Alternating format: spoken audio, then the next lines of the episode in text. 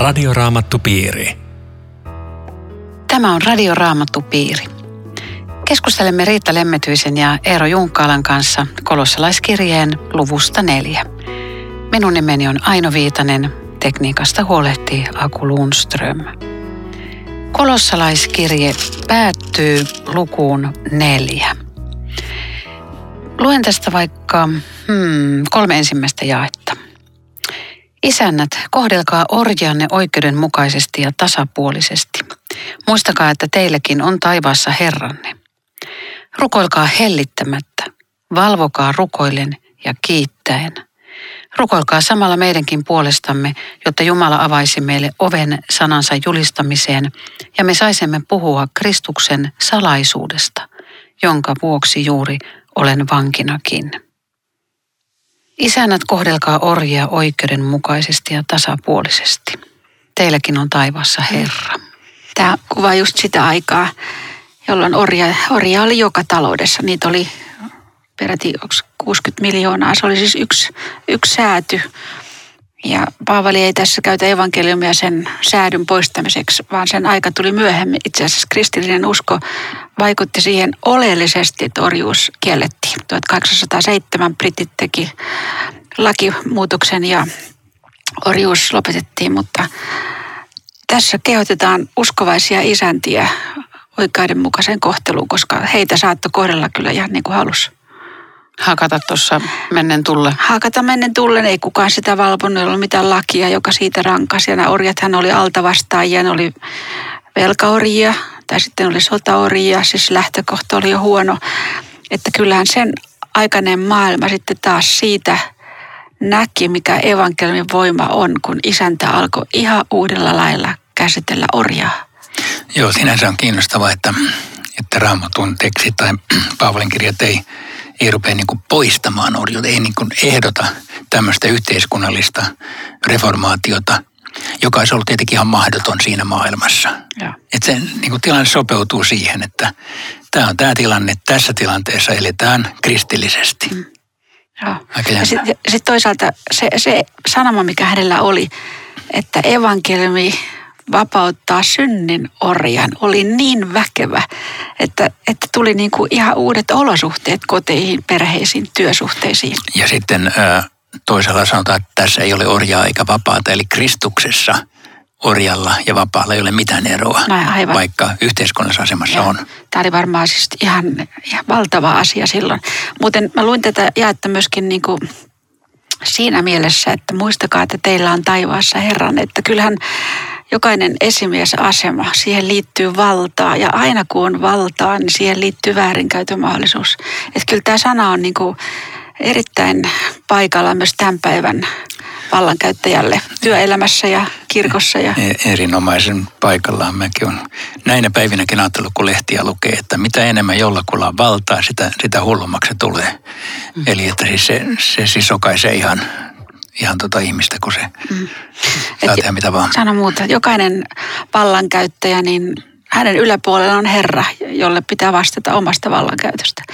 Ja musta on niin kuin silläkin mielessä kaunis jae, kun muistutetaan Herrasta taivaassa. Että et onhan se vallankäyttö, sehän ei ole mikään itsetarkoitus, vaan kaikessa on kyse huolenpitotarkoituksesta. Se on jotakin varten, jotta asiat sujuisi.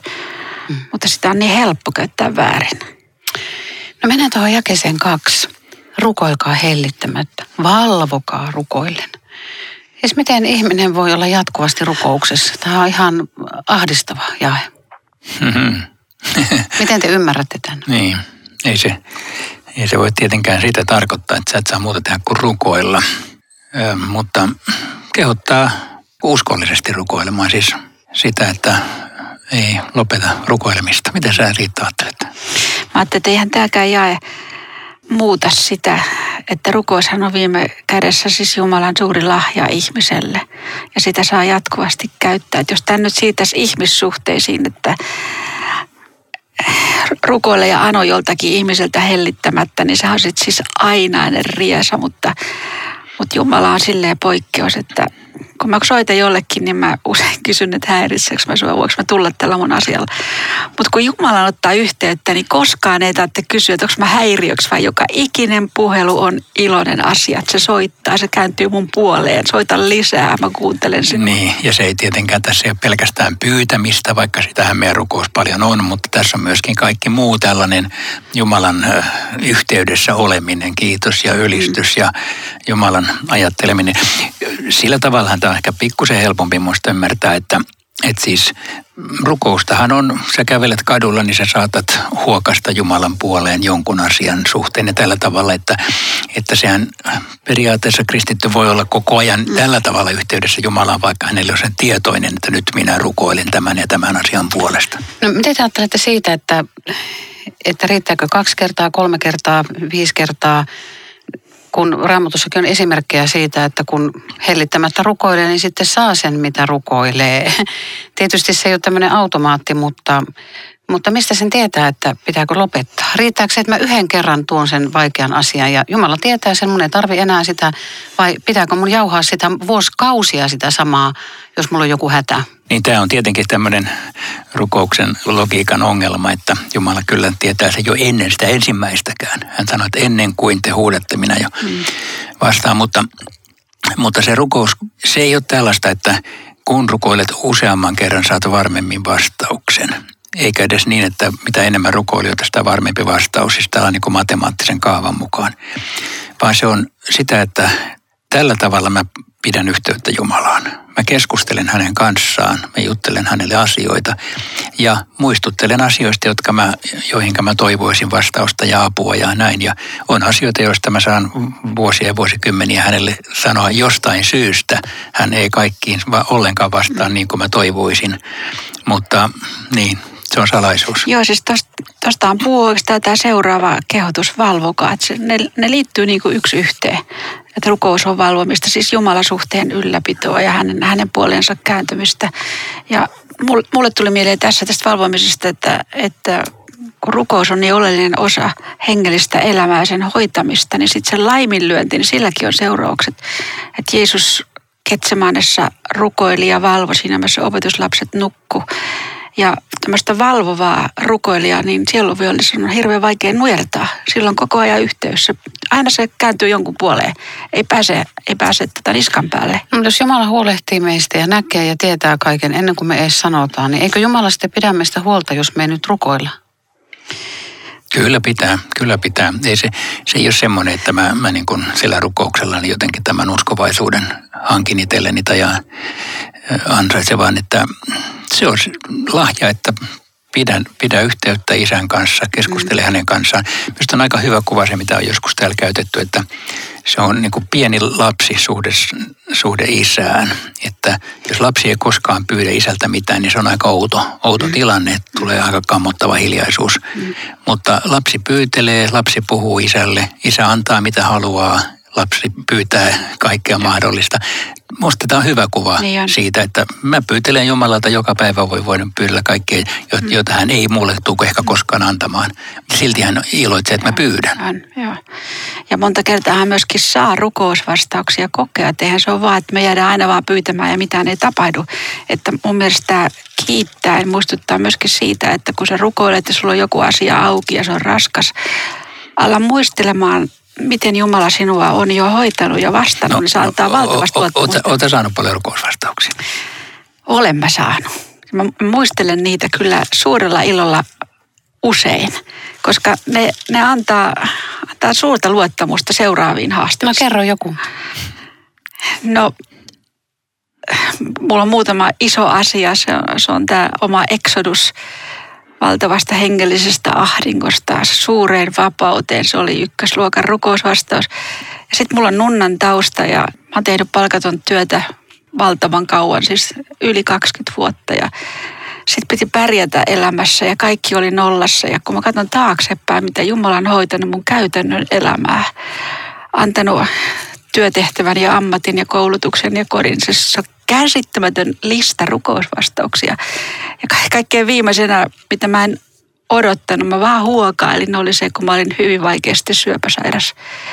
Mä pyysin vain muutamia vuosia lisää. Mä en voinut kuvitellakaan muuta. Ja mä sain siitä parantua. Niin kyllähän nämä antaa valtavasti iloa eteenpäin. Nyt mä oon pitänyt hyvä. pitkän puheen. Hyvä, hyvä. Ei, no, se hyvä. Oli kiva. Tämä oli, oli just, rohkaisua, joo. Just nappi. Tässä pyydetään rukoilemaan, jotta Jumala avaisi oven sanansa julistamiseen. Eli tässä on niin tämä ulospäin meneminen ja, ja me puhutaan Kristuksen salaisuudesta. Mutta eikös kaikki pitäisi olla avointa? Mikä tämä salaisuus on? Mä, mä jäin kiinni tähän salaisuuteen, koska ihmistä normaalisti kiinnostaa hirveästi. Hei, haluat suulla yhden salaisuuden? No kerro, sulla on heti aikaa. Totta kai, tämä on nyt uusi juttu, kukaan ei tiedä. Mutta sitten kun tulee tämä Kristuksen salaisuus, niin sitten on tämä rukous tarpeen, että Jumala avaisi sydämen oven, koska tämä edessä ihminen on lukossa. Jos se Jumala avaa, salaisuus ei aukea. Joo, sitä se voi tarkoittaa, että, että ilman niin kuin pyhän hengen näkökykyä koko Kristus ja usko, ja ne on, ne on ihan pöhköjä. Ei, ei, ei ne kosketa ihmistä millään tavalla ennen kuin Jumala avaa. Se on, se on kätketty, se on salaisuus ulkopuolella olevilta. Musta tässä jakessa kolme vielä ilahduttaa sekin, että itse Paavali pyytää, rukoilkaa meidän puolestamme. Siis voisi niin kuin ajatella, että kyllä Paavali nyt ilman rukoustakin on pärjäs, mutta, mutta siis hän tarvii esirukousta omaan työhönsä ja Ja pyytää sitä seurakuntalaisilta. Kuinkahan moni pappi pyytää seurakuntalaisilta esirukousta? Sanon muuta, se on hyvin nöyrämies. Ja tästä salaisuudesta tekee mieli kyllä sekin todeta, että kristitty ajattelee, että no tämän salaisuuden mä tunnen, Kristuksen kärsimys, kuolema, ylösnousemus. Mutta toisaalta voi sanoa, että Että se on pintaraapasu, se on aiheuttanut jo sen, että me ollaan tultu uskoon ja löydetty Kristus, mutta siellä on niin paljon vielä haettavissa, että koskaan ei voi sanoa, että mä tiedän jo, kun on Jumalan asiasta kyse. Tämä on siis tämä ihan naurettava juttu, mutta silloin, silloin kun Jeesus kutsui mua ja, ja mä olin sitten lyönyt päätäni seinään ja sitten huomasin, että mä pystyn itse tekemään itsestäni täydellistä ja mä tarvitsin sitä armoa, niin mä olin tullut uskoon. Niin mä kuvittelen, että no nythän tämä nythän tää on ihan selvää tämä homma. että, ja ja nyt, nyt huomaan sitten kolmenkymmenenviiden vuoden jälkeen, että miten vähän mistään mitään tietää. Ja kuitenkin sä tiesit täysin riittävästi. Mm. Sä olit sata pelastuakseni. Pelastettu. Kyllä, kyllä, kyllä, juuri joo, näin. Joo. Joo. Mut sen takia Raamattua on niin, niin ilo lukea, opettaa, tähän syventyä, koska täältä ne aarteet irtoaa. Ei, ei ole muuta paikkaa, missä Kristuksen salaisuuteen pääsee ja Jumalan lahjoihin käsiksi. No sitten jos jakeessa viisi sanotaan, että suhtautukaa viisaasti ulkopuolisiin, käyttäkää sopivaa hetkeä hyväksenne. Mikä on sopiva hetki? Mä luulen, että tässä halutaan semmoista asennetta pyytellä, että olisi valmis, niin kuin toisaalta sanotaankin Pietarin kirjasta, valmiita vastaamaan toivon perustuksesta, että, että semmoinen niin kuin väkinäinen saarnaaminen muille on luotaan työntävää. Mutta semmoinen ikään kuin sen tilaisuuden etsiminen, että osa ei voisinko tässä nyt sanoa jotakin, jos se siihen tarjoutuu tilaisuus. Mä luulen, että se on se asenne ehkä. Vai, vai miten tämä on? Joo, samalla lailla mäkin ajattelin, että sopiva hetki on just se Jumalan johdatus niissä ihmissuhteissa, joissa mä elän ja olen ihmisiä, joita mä kohtaan, ja, ja olla siinä valmis todistamaan. Joo, ja tässä Paavali asenne kuitenkin, kumpa voisin tehdä sitä tunnetuksi, eli niin kuin olla avoin sille, että pystyisin sanomaan oikeassa paikassa oikean sanan. Muuten tässä puhutaan ulkopuolisista ja, ja tuota, tuli vaan mieleen, että liian usein meille riittää tämä sisäpiiriläisyys, että antaa niiden Joo. olla niiden toisen, mitä me heistä, mutta tämä on just oikea asenne, että, että jatkuvasti kuulolla tulisiko ulkopuoliset meidän, meidän kokoukseen. Ehdottomasti, ja sitten jos me nähdään kirkossa joku vieras ihminen, meidän pitää mennä heti istuun samaan kahvipöytään ja rupata juttelemaan, että jos on sattuisi olemaan vähän ulkopuolisempi, niin pääsisi sisäpuoliseksi. Mä muistan, joku sanoi kerran, että, että silloin kun ihminen tulee uskoon, niin sillä on tosi paljon semmoisia ystäviä, jotka ei tietenkään ole sisällä asioissa, mutta sitten, sitten menee vuosi tai pari, niin sitten kaikki ne ystävät on jonnekin kadonnut, että toisaalta pitäisi pitää kiinni niistä ystävistä. Joo, kyllä. Tämä on Radioraamattupiiri. Ohjelman tarjoaa Suomen raamattuopisto. www piste radioraamattupiiri piste fi Jatkamme kolossalaiskirjeen päätöslukua neljä. Keskustelemassa ovat Riitta Lemmetyinen ja Eero Junkkaala. Minun nimeni on Aino Viitanen. Jae kuusi. Puhukaa aina ystävällisesti, kuitenkin sananne suolalla höystäen. Teidän on tiedettävä, miten kullekin vastaatte. Millaista on suolainen puhe? No, mä luulen, että tässä ei tavoiteta kovin suolasta puhetta, koska tässä on ystävällisesti ja tiedettävä, miten kullekin vastaatte. Mutta sitten sanotaan suolalla höystetty, eli joku suolapisara hmm. hiukan mukana. Mitähän se tarkoittaa, en tiedä. Olisiko se jotain sellaista, että älä unohda sanoa totuutta, jos silloinkin, kun se on vähän kirvelevä totuus, vai mitä? Joo, ja mulla tuli mieleen, että sen verran suolaa, että alkaa janottaa. Kerro mulle lisää. Niin haluaisin kuulla. No, voisiko se olla lakia ja evankeliumia, ettei, ettei vaan niin kuin armaa armaa kaikkia? Kyllä, kyllä kaikki. Se voisi olla, mutta ky- kyllä mä mietin, että jossain kahden keskisessä keskustelussa rupeaa lakia oikein lataamaan toiselle. Ei, ei, mutta höystäen. Just, just ne, niin, joo. joo. Että et tuota, ettei semmoisia solapaakkuja kyllä kauheasti saisi olla, ei, koska ei, silloin ei, toinen lähtee ei, kyllä nopeasti lätkimään. Kyllä se ystävällisyys on se, se, se pitää olla tasapaino näiden kahden välillä. Mutta mä ajattelen, että nämä... Nämä kehotukset viisaasti ulkopuolisiin ja ystävällisyys on silleen paikalla tänä päivänä, koska me ollaan tehty kristittyinä kauheasti tyhmyyksiä tässä. Ja ulkopuoliset on ihan oikeasti niin kuin ihmettelee. Mä ajattelen kaikkia niitä vääriä ennustuksia, mitä maailmaan on lähetetty. Kristus, milloin maailmanloppu tulee tai milloin, milloin Jeesus tulee takaisin tai tätä luokkaa. Ja sitten mä ajattelen kaikkea sitä fanaattisuutta, mikä usein liittyy tämmöiseen uskonnollisuuteen. Kuinka se luontaan työntää, että mä tota haluan ainakaan jakaa. Että kyllä, kyllä tämä on niinku erittäin paikallaan tämä viisaus, ystävällisyys ja ripaus suola. Joo, se, mä mietin sitä ripausta vielä, että voisiko se olla tällainen, että jos toinen kysyy, että onko ihan oikeasti niin, että jos ei usko Jeesuksen, niin joutuu kadotukseen. Niin siihen pitäisi sanoa, että näin, näin Raamattu sanoo. Ja se on aikamoinen suolapisa. Joo, se oli hyvä esimerkki. Joo, mutta että ei ruvea niin kuin ensimmäisen, ensimmäisen niin kuin pläjäyttää sitä vasten kasvaa, mutta jos, jos se niin kuin tulee, niin se on tosiasiat. Ja, tosiasia. ja. ja mitä kullekin vastaa, että se viittaisi just tämmöiseen henkilökohtaiseen keskusteluun. Tässä on niin kuin asianosainen. Mutta voisiko ajatella, että jollakin on tietty armolahja, että, että joku nimenomaan keskittyy siihen, siihen tähänkin aihepiiriin, vai? Niin siis mä, mä luulen, että jollakin on tässä asiassa ilman muuta enemmän armolahja kuin jollakin toisella. Okay. Siis on ihmisiä, jotka pystyy luonnikkaasti ja selkeästi ja suoraankin puhumaan ihmisille uskon asioista, ja sitten on semmoisia, jotka, joille se on siis äärettömän vaikeaa. Ja, ja musta on hyväksyttävä. Mutta sitten siirrytään kuulumisiin. Tämäkin on niin Joo. inhimillistä. Kaikesta, mikä koskee minua, teille kertoo rakas veljemme Tykikos, uskollinen palvelija työtoverini Herrassa. Tota hei, ennen kuin mennään, Joo. tai siis oikeastaan nyt kun mennään tähän terveyslistaan, niin mä rupesin miettimään semmoista, että täällä on kaksi kirjettä, jotta seurakunnille, joita Paavali ei ole perustanut, roomalaiskirje ja kolossalaiskirje. Ja nyt näissä on erityisen pitkät tervehdyslistat. Aivan.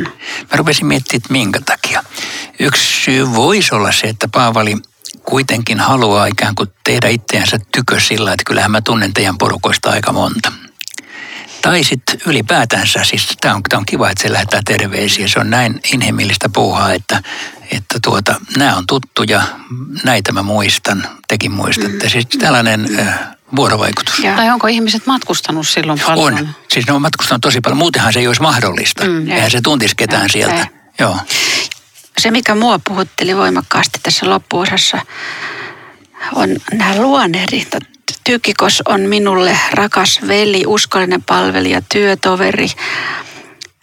Onesimus on uskollinen, rakas veli. Sitten Epafras on, on tota, näkee paljon vaivaa. Ja siis tämä, tämä puhutteleva juttu oli se, että Paavali arvosti näitä työntekijöitä ja kertoi, mitä ne mulle merkkaa. Heidän läsnä ollessa, heidän tietoisena siitä, koska mä, mä suren sitä, että niin ja niin usein. Me sanotaan nämä asiat hautajaisten jälkeen muistotilaisuudessa. Se oli rakas veli ja se oli uskollinen näin. Ja mä mietin, että kuuliko se ihminen tai joskus itse. Se on niin myöhäistä kertoa se nyt.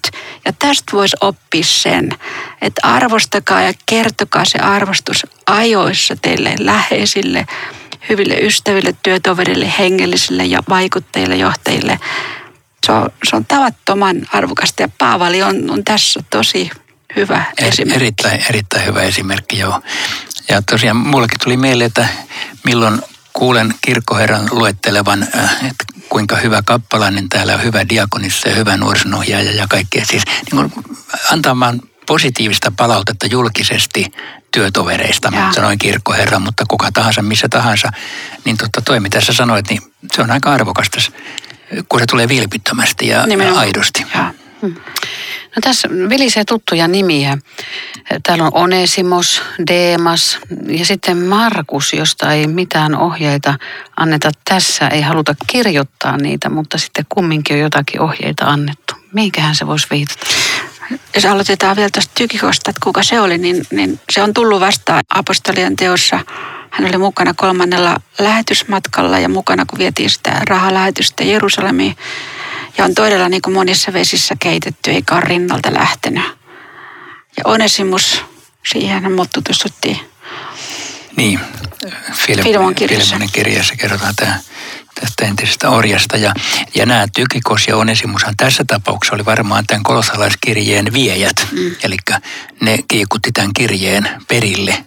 Ja siinä mielessä Paavali antaa niin kuin hyvät saatesanat, että ottakaa nämä vastaan, että ne on, ne on hyviä veljiä Herrassa. Mutta tämä on aika, aika jännä, että, että saisitte tietää ja kahdeksan, mitä meille kuuluu. Ja että hän rohkaisisi teitä, siis Tykikos, jonka Paavali lähettää.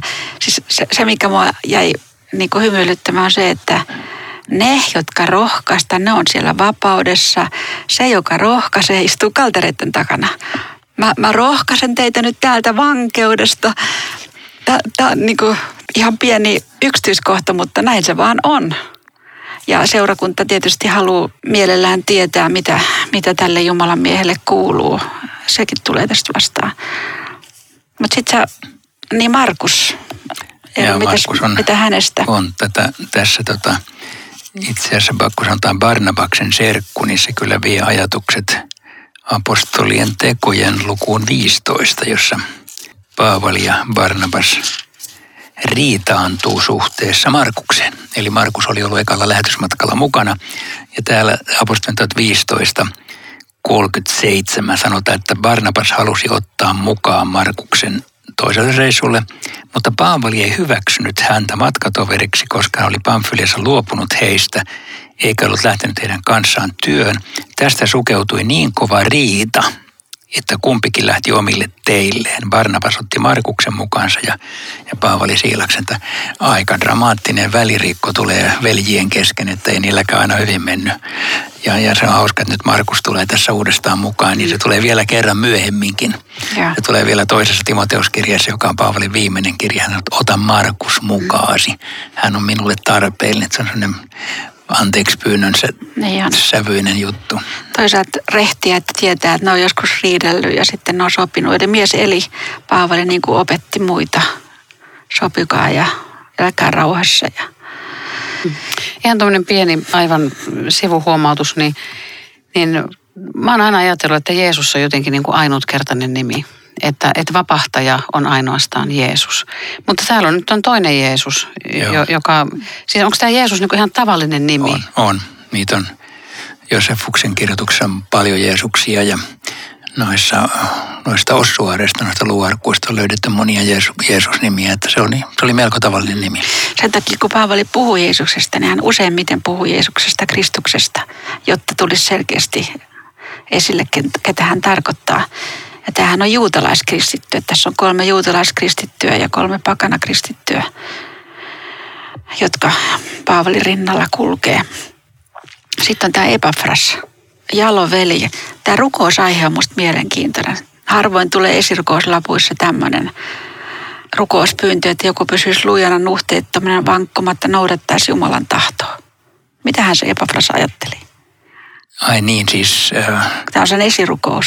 Tämä on siis se, mitä Epafras rukoilee. Niin, seurakunnan puolesta. Seurakunnan mm. puolesta, niin. Joo. No jos hän oli sen seurakunnan perustaja ja johtohahmo, niin silloin hän kantoi näistä lampaistansa niin, puolta. Niin kantoi, joo. Se on vähän puhutteleva se rukousaihe, mitä, mitä hän pyytää. Siis ei enkeleitä ja juutalaisia ruokasääntöjä ja mitä me elään ollut, vaan Jumalan tahto, yksin Kristus. Mm. No tämä Demas, mulla tuli semmoinen, oliko tämä se tyyppi, joka luopui? Oli. Joo. Tähän maailmaan mieltyneenä, oliko tämä just se? Se on toisen Timoteoskirjan neljännessä lopussa tällainen tyly, lyhyt maininta, kaksi neljäkymmentä. Demas on tähän maailmaan mieltyneenä jättänyt minut. Mm. Et se on aika karu lausahdus. Eli tämä on kirjoitettu aikaisemmin, tämä kolossalaiskirje, kun sitten... On. Toi toinen Timoteoskirja on mm. Paavali viimeinen kirja, mutta tässä Demas on vielä porukassa mukana. Kertoo siitä, kanssa. että et vaikka olet tänään mukana, niin ei tarkoita sitä, että huomenna olet. Joo, se on totta. Se on aika, aika vakava mm. asia, joo. Muuten se, se käy ilmi, että Markus ja Luukas, tässä on kaksi evankeliumin kirjoittajaa Paavalin elämässä näin vahvasti läsnä. Se on aika puhutteleva. Paavali kolmantena, tässä on niin kuin ne, jotka on valtaosan kirjoittanut Uudesta testamentissa. Sitten mä mietin, että Markusta vielä senkin... Siltäkin näkökulmalta, että Paavalihan oli tullut myöhäisempänä apostolien joukkoon, eikä Jeesusta ollut kokenut niin kuin muut. Mutta Markus oli taas Pietarilta kuullut, minkä on Jeesus ja miten hän eli ja toimi. Että kyllä Paavali pääsi hirveän lähelle sitä Jeesusta, joka maan päällä eli just näiden tämän Markuksenkin kautta ja kautta Pietarin sitten. Joo, tämä on kyllä kiinnostavaa, koska tässä on näin, näin keskeisiä henkilöitä. Niin. Tosiaan kesä seitsemäntoista Arkipokselle muistutetaan, että muista hoitaa hyvin se tehtävä, jonka olet Herralta saanut. Ja varmaan voidaan tässä, nyt kun päätetään tätä kolossalaiskirjettä, niin jokaiselle sanoa, että muista hoitaa hyvin se tehtävä, jonka olet Herralta saanut. Aivan. Nyt seuraava lähetys on sellainen, jossa vastaamme ainoastaan kuulijoiden erilaisiin kysymyksiin. Ja ensi syksynä meillä alkaa kokonaan uusi kirja, Raamatun kirja, Luukkaan evankeliumi. Sehän sopii tähän hyvin, hyvin, kun täällä terveisiä lähettää Luukas. Niin, luetaan nyt. Nyt me siirrytään sitten hänen terveisiinsä ja oikein perusteellisesti. Aivan. Se on nimittäin tosi pitkä evankeliumi. Me tullaan käymään sitä aika kauan siinä mielessä, me ei mennä edes luku kerrallaan, vaan välillä mennään puoli lukua tai, tai jaetaan pitkä luku kolmeen osaan, että käydään melko perusteellisesti Luukkaan evankeliumi. Se on, se on, se on hieno seikkailu, mihin me ollaan lähdössä. Ja Eero tekee siihenkin myös tämän oppaan, jota löytyy osoitteesta perussanoma piste fi. Radioraamattupiiri. Kiitos ystävät mukana olosta. Tämä on kyllä niin mielenkiintoista ja, ja itselle antavaa, että kiitos Riitta ja kiitos Eero. Ja kiitos Aino. Ja kiitos Aku. Rukoiletko Eero tähän loppuun? Niin Herra, meitä kehotettiin rukoilemaan hellittämättä. Me olemme huonoja rukoilijoita, ainakin itse sen yleensä koemme näin. Kuitenkin me kiitämme siitä, että me saamme olla rukousyhteydessä sinun kanssasi ja myöskin rukoilevan Jumalan kansan kanssa yhdessä elää rukouselämää. Tänään me pyydämme, että sana, jota on tässä avattu ja jonka kanssa on keskusteltu, Herra, että se voisi juurtua syvälle meidän sydämimme, niin voisimme pitää sitä kiinni ja kulkea sinun seuranasi aina perille saakka ja olla myöskin niitä, jotka oikeassa hetkessä saavat oikean sanan Jeesuksen todistukseksi. Kiitos, että saamme olla sinun kansaasi. Aamen. Radioraamattupiiri. double-u double-u double-u piste radioraamattupiiri piste fi